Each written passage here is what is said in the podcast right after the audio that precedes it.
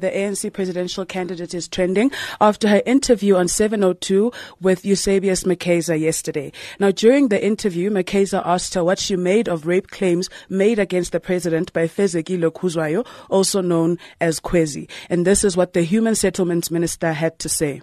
I believe she believes she was raped. What do you believe? I'm, do you believe her version? No, I, I, I, I don't know if I have enough evidence on that to be able to make a decision on that. I know that both, both parties firmly believed what they said.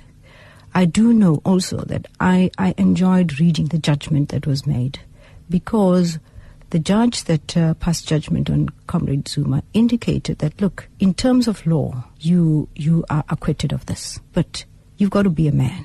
To be a man, my son, you've got to do certain things in, in, a, in a particular way. Now, her comments, SK, caused quite a stir on Twitter, with some saying that she dodged the question and she avoided answering it. I thought she answered it, from my perspective, uh, quite well. What, what did we expect her to say? I mean, how would you respond to a question like that? I'm not sure what the expectation was in terms of what she was supposed to say in response. Uh, did, because then it suggests that uh, there was an expectation that people wanted her to take a side, to come out on one side or the other. I don't know if that's fair.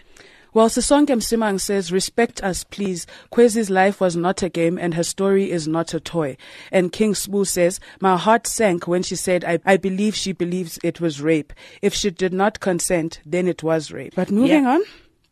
I have some tea for you guys today. It's a Please Friday. Serve it. Some light, some light stuff. Serve it. So you remember we uh, spoke about the Miss World dress uh, a week or two ago, and we all said it was a mumish. Well, uh, Miss South Africa Demi-Leigh uh, Peters is headed Ooh. to the Miss Universe pageant, and they've unveiled her national costume. I wanted to tag you yesterday, Yo. and I thought better of it meh. I didn't want to spoil She's wearing your whole thigh-high boots and maroon petals attached to her arms. And Bati, the outfit is inspired by the national flower.